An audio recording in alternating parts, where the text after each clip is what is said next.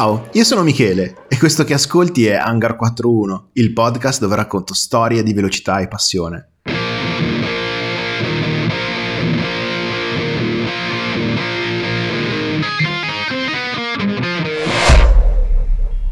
Questa puntata la voglio iniziare in modo convenzionale, quasi radiofonico, per salutare e ringraziare tutti i nuovi follower. Grazie davvero, siete tantissimi, mi fa un sacco piacere.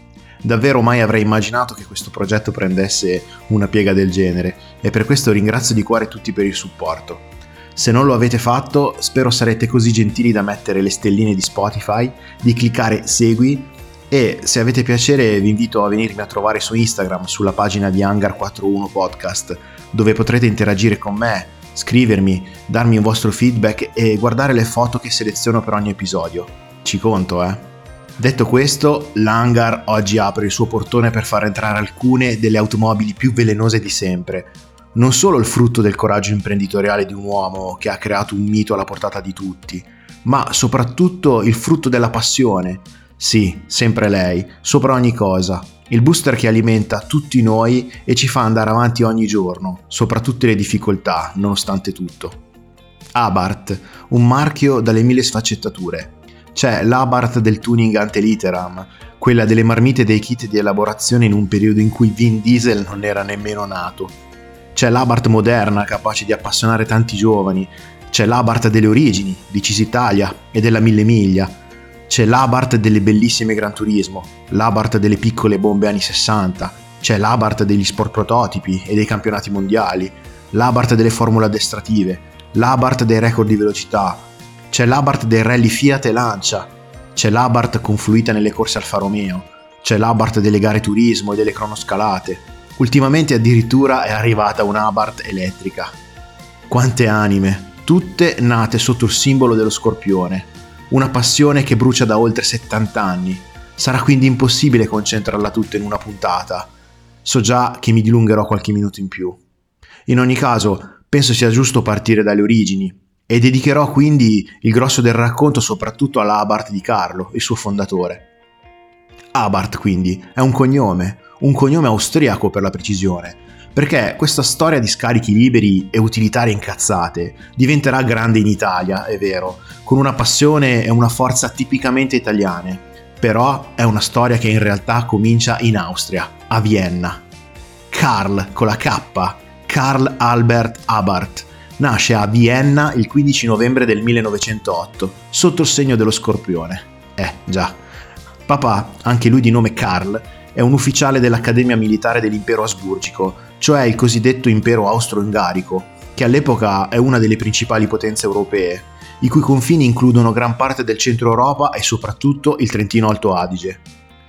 A dispetto della sua professione è un tipo estroso ed irrequieto. Mamma Dora è probabilmente quella più teutonica dei due. Arriva da una famiglia di imprenditori nel campo tessile, che ha affari in tutto l'impero. Infatti si trasferiscono in Boemia, cioè più o meno l'attuale Repubblica Ceca, per gestire una delle aziende di famiglia. Vi rimarranno fino allo scoppio della Prima Guerra Mondiale nel 1914, quando papà Karl deciderà di portare tutti a Merano, dove la sua famiglia aveva delle attività. Anche per questi su e giù, il matrimonio tra i due salta. La mamma torna a Vienna con il giovane Karl e il papà rimane a Merano, prendendo la cittadinanza italiana perché nel frattempo con la sconfitta nella guerra il Trentino era diventato finalmente italiano. Il giovane Karl a Vienna studia ma soprattutto darà libero sfogo alle sue passioni. È un tipo sveglio, intelligente, creativo, uno che vuole emergere. Inizia con le bici e poi arriva rapidamente alle moto. Le moto sono quasi sempre in mezzo a storie di questo tipo, nella vita di chi ha le palle e comincia ad arrampicarsi dal basso. In moto comincia anche a correrci, è tosto il Carletto e in qualche anno si farà una certa reputazione. È bravo e coraggioso, ma si stende spesso. Negli anni 30 si ferisce gravemente, tanto gravemente che dovrà lasciare le corse. Rimasto momentaneamente a piedi ne approfitterà per fare le prime esperienze imprenditoriali nel campo della meccanica e comincerà a fare qualche marmitta da moto. Però i piloti per fermarli li devi ammazzare Carl continuerà a correre, ma stavolta in sidecar, cogliendo un sacco di vittorie, anche grazie ad alcune soluzioni tecniche ingegnose.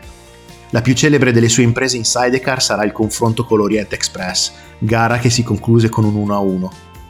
Nel 1934 sposa la segretaria di Anton Pirch, marito di una certa Louise Porsche, figlia niente meno di Ferdinand Porsche.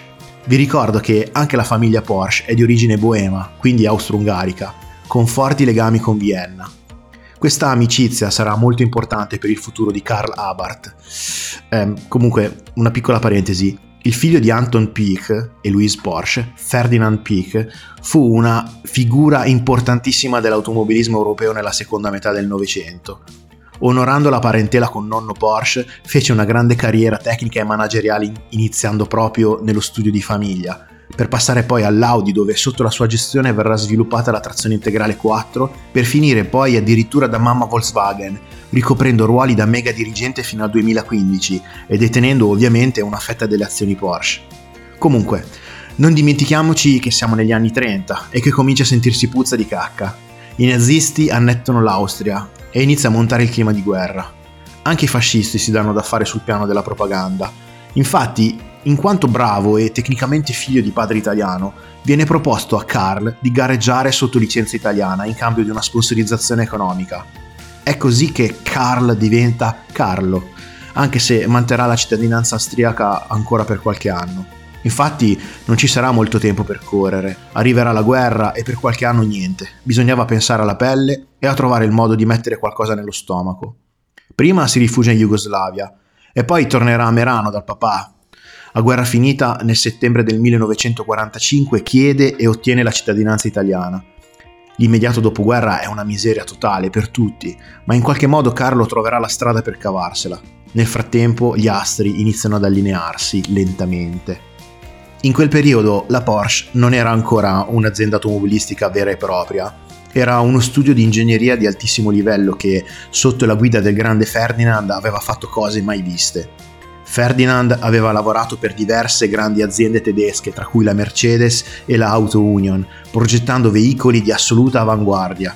Aveva poi ricevuto commesse importanti dal governo del Terzo Reich per la progettazione di carri armati, blindati, anfibi e soprattutto gli era stata commissionata l'auto del popolo, la Volkswagen, quella che poi diventerà il Maggiolino.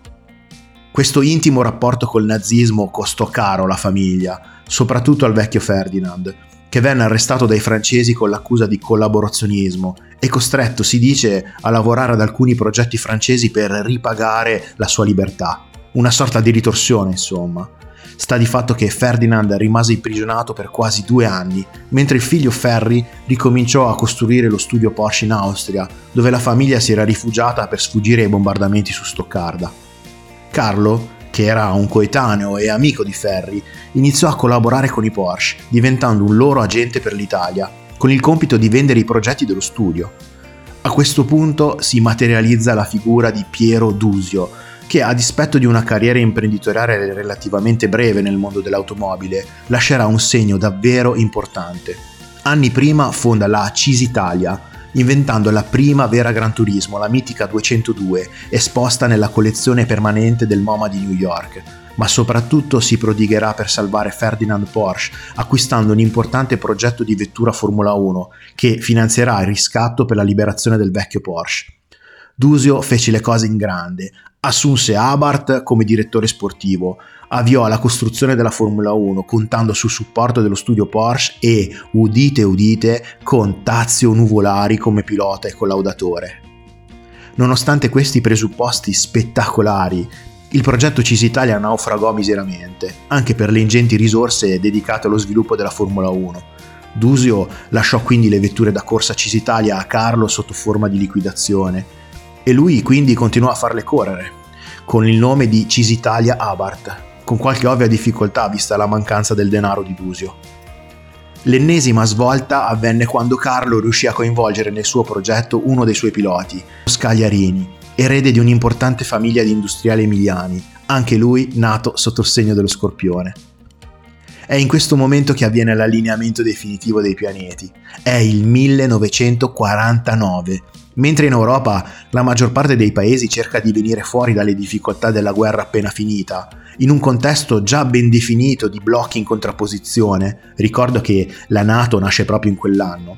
Nello sport impazzano le imprese di Fausto Coppi e Gino Bartali, con Coppi che quell'anno vinse sia il Giro che il Tour. Sempre quell'anno il grande Torino vince il suo sesto scudetto, ma viene tragicamente azzerato dall'incidente di Superga. Le auto italiane vivono il pieno del loro periodo leggendario nei Gran Premi e alla mille miglia. Proprio in questo 1949 nasce la Abarth Co. a Bologna, sede naturale legata agli interessi della famiglia Scagliarini, anche se la sede operativa rimane l'ex stabile della Cisitalia a Torino. L'impostazione aziendale è fin da subito azzeccata. Il miele viene fatto con le marmitte e i kit di elaborazione. E badate bene, non parliamo di modifiche solo per i modelli elitari, ma fin da subito commercializzeranno anche pezzi per i modelli più democratici, come la Topolino. Un business che frutta subito benone, se tenete conto che nel 1953 l'Abarta conta già 70 dipendenti e 50.000 marmitte prodotte, 50.000. Questi numeri danno ossigeno all'attività preferita di Carlo, le corse, quell'attività che come sempre non solo insegna tante cose dal punto di vista tecnico, ma permette all'Abarth di farsi una pubblicità incomparabile. Con l'esplosione dell'automobilismo di massa esplode anche l'attività dell'Abarth. Si comincia nel 1956 con la Fiat 600, auto che diverrà una specie di gallina dalle uova d'oro per l'azienda. Sulla base di questa utilitaria Abarth metterà in commercio la sua prima cassa di elaborazione e successivamente inizierà addirittura a produrla in tantissime versioni fuori di testa, che con il marchio dello Scorpione vennero battezzate 750, 850 e 1000, soprattutto legandosi alla famosa sigla TC, Turismo Competizione. È la macchina perfetta per Abarth, popolarissima e diffusa soprattutto tra il ceto medio e quindi posseduta da persone abbastanza benestanti da potersi permettere modifiche all'automobile, che a quei tempi era un vero e proprio status sociale. Inoltre, con la sua disposizione meccanica con motore posteriore a sbalzo, è un legame ideologico perfetto, quasi filosofico, con gli amici della Porsche, che nel frattempo hanno iniziato a produrre auto con il loro nome sopra e che addirittura chiederanno a Carlo di assemblare uno dei modelli 356, la GTL, nel 1960. Fin dai primissimi anni, anche prima della 600, non solo produrranno elaborazioni di modelli stradali Fiat, ma si dedicheranno alla costruzione di vere e proprie auto complete, seppur derivate meccanicamente dai modelli stradali, ma con splendidi telai e carrozzerie ex novo. Le stesse Cisitalia montavano il motore della Fiat 1100, che a dispetto della sua origine umile veniva spesso usato da diversi costruttori per motorizzare auto spettacolari e perfino da corsa. Sulla scia delle Cisitalia arrivò la 204A, che altro non era che una Cisitalia 204 modificata. E poi fu il turno della 205, della 207, 208, 209, 210, tutte carrozzate splendidamente da Boano, con forme fuori di testa, così come era fuori di testa la 1100 Sport disegnata da Ghia. Andatele a cercare, sono delle carrozzerie incredibili, Sicuramente ne pubblicherò alcune su Instagram perché sono davvero assurde, quasi dei laboratori di ricerca stilistica semoventi. Sulla base della Fiat 1004 e collaborando questa volta con Bertone attraverso la mano del grandissimissimo Franco Scaglione, nel 1952 è il turno della 1005 biposto, una one-off dall'aspetto straordinario, che anticipò di un anno la leggendaria serie BAT, disegnata sempre dal maestro Scaglione ispirandosi al mondo aeronautico. Tornando sulle vetture strettamente stradali, non si può non dedicare un importante capitolo di questo episodio alla Fiat 500 e alle sue molte derivazioni. Non tanto per i successi sportivi che furono comunque molti nella sua categoria, ma piuttosto per l'enorme ripercussione che questo modello ebbe in quanto fenomeno culturale e sociale se la 600 era un'utilitaria, sì, ma piuttosto fighetta e non proprio alla portata di tutti, la nuova 500 divenne l'icona dell'automobilismo democratico, l'auto che ha fatto scendere dalla Vespa milioni di italiani per mettersi al volante di un'automobile. L'auto che ha guidato l'Italia nel sogno del boom economico anni 60. La Fiat l'ha presentata nel 1957 e non passerà molto tempo prima che finisca preda dello scorpione la prima 500 sportiva si chiama Elaborazione Abarth. Era molto più curata esteticamente della versione Fiat, che infatti era stata un po' criticata per le sue caratteristiche spartane. La versione Abarth invece con la sua lussuosa carrozzeria bicolore, le ruote con fascia bianca e la sua grinta meccanica fece subito una bella impressione. Carlo inoltre portò la sua creatura a Monza stabilendo alcuni record. E la cosa piacque particolarmente alla Fiat che si ritrovò un'incredibile pubblicità gratuita.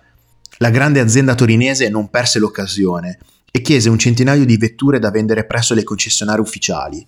Inoltre si accordò per una consulenza circa la progettazione della 500 Sport, una versione sportiva di Fiat senza lo scorpione sopra. Ci si rese conto che le piccole utilitarie arrabbiate erano apprezzate e tremendamente richieste. Abarth ci prese gusto e nel 1963 presentò la 595, basata telaisticamente sulla versione D ma dotata di diverse modifiche soprattutto motoristiche. La potenza passò da 19 a 27 cavalli e la velocità massima si spinse fino ai 120 km all'ora. Nel febbraio del 64 arrivò la 595 SS, 32 cavalli e 130 km all'ora Dopo appena un mese arrivarono le due 695 con cilindrata incrementata a 700 cm3. La versione normale era meno esasperata della 595 SS, ma aveva delle prestazioni simili, mentre per i più esigenti c'era comunque la versione SS da 38 cavalli, sufficienti a spingere questa scatoletta incazzata a 140 km all'ora. Nel 1965 la novità era la 695 SS assetto corsa, Oggi diremmo che si trattava di una 695 SS dotata di body kit, con un corpo vettura sotto steroidi, allargato e con ruote maggiorate. Le ultime 500 Abarth furono la 595 e la 695 SS nelle versioni lusso e competizione tra il 1968 e il 1971. Tutte le 500, milioni di 500. Dalla prima all'ultima potevano contare su infinite possibilità di personalizzazione, sia da Abarth che da decine di altri preparatori, decenni prima di Fast and Furious. Esattamente come era successo con la meccanica della 1100 e della 600. Alcuni carrozzieri impiegarono la meccanica della 500 Abarth per realizzare delle fuoriserie, come per esempio la 500 Coupé Pininfarina o come la 500 Sport o la 500 GT di Zagato due gioielli in miniatura, sportive e molto molto arrabbiate a dispetto della loro potenza limitata. Anche se per diffusione la 500 era sicuramente il modello più amato degli automobilisti, senza potermi dilungare per motivi di tempo, devo senz'altro menzionare le elaborazioni su base 850, che essenzialmente era l'erede della 600 vennero ribattezzate OT, cioè omologata a turismo, nelle versioni berlina e coupé, da 850, 1000, 1300, 1600 e dalla incredibile 2000. Un Abarth dalle mille sfumature e impegnata in mille attività. Quella che senz'altro però stava più a cuore al fondatore erano le corse. Abarth nasce come reparto corse Cisitalia e quindi le corse sono scritte nel suo DNA. Si correva con tutte le sue vetture, nel turismo, con le derivate stradali e con le bellissime monoposto addestrative, ma sono le sue vetture sport e prototipo ad essere veramente strepitose, spesso innovative, sempre particolari, non sempre vincenti ma sempre costruite con passione vera. A osservare la 204, per esempio, mi sembra di vedere una vettura inglese, una specie di Lotus Mark IV o Mark VI. Peccato che la 204 è più vecchia di 4 o 5 anni rispetto a quest'ultime e con la medesima filosofia, per andare forte aggiungi leggerezza, solo detto con l'accento piemontese, austriaco al limite, non certo con l'accento britannico.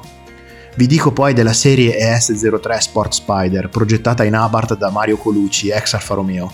Si presenta come una berlinetta un po' sgraziata, ma apparentemente curata aerodinamicamente e soprattutto con il telaio tubolare e il motore centrale, capisaldi tecnici di Colucci, ma assolutamente innovativi per quei tempi. Questa macchina è del 1960, è quindi solo un anno più vecchia della Cooper a motore centrale da Formula 1, che però è una vettura Formula e non una Sport, vincitrice del mondiale Formula 1 con Jack Brabham nel 59. 4 anni prima della GT40, 6 anni prima della Miura o della Lotus Europa.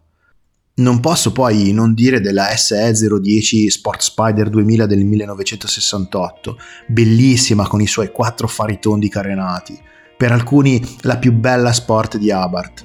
Montava il motore posteriore a sbalzo, in controtendenza rispetto alle convinzioni di Colucci, ma perfettamente allineata al pensiero di Abarth, che era convinto della superiorità tecnica del motore fuoribordo.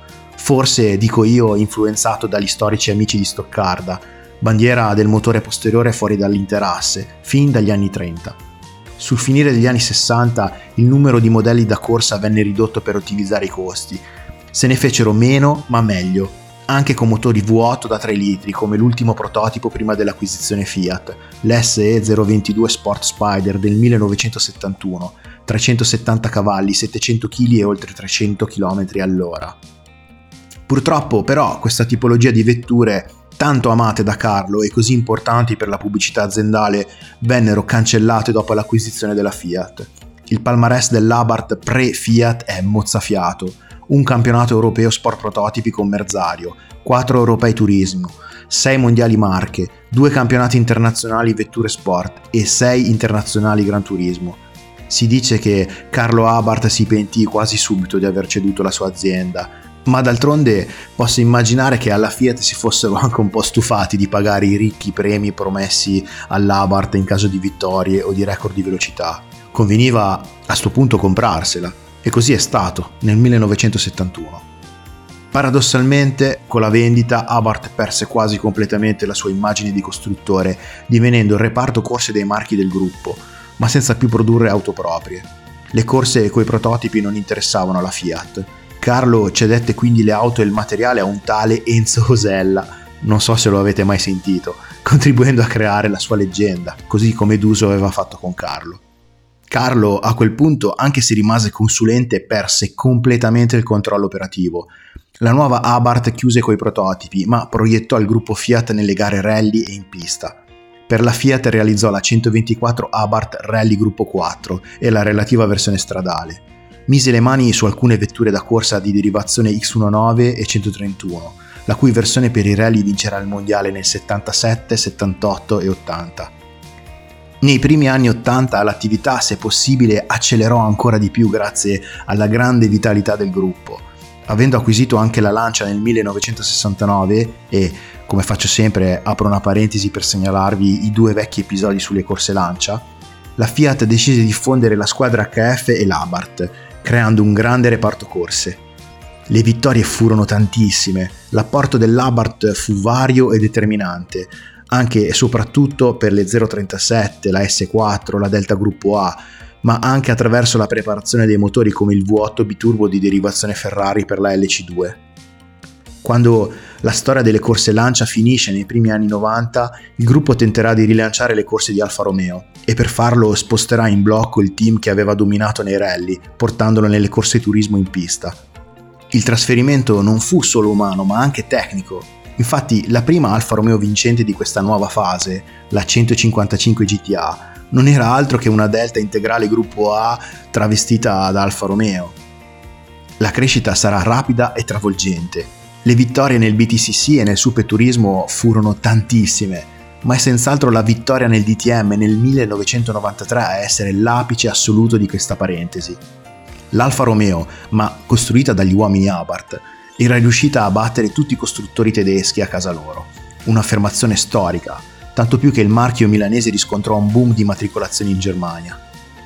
Il fuoco dello scorpione però si affievolì, quasi si spense, fino al 2007 quando la Fiat lanciò la nuova 500.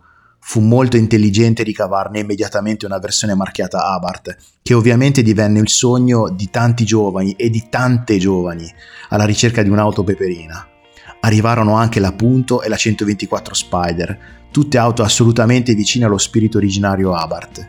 Auto che, senza grosse pretese, si impegnarono anche nelle competizioni o in trofei monomarca in pista. Che storia incredibile e particolare quella di Carlo Abarth. Lui ci ha lasciato nel 1979, ma quanti cambiamenti, quanto trambusto nell'arco di questi 70 anni. Per fortuna la passione non sembra essersi spenta, e mi auguro che lo scorpione possa pungere ancora, ancora e ancora a lungo. Spero che questo episodio vi sia piaciuto, vi saluto e vi ringrazio. Ciao!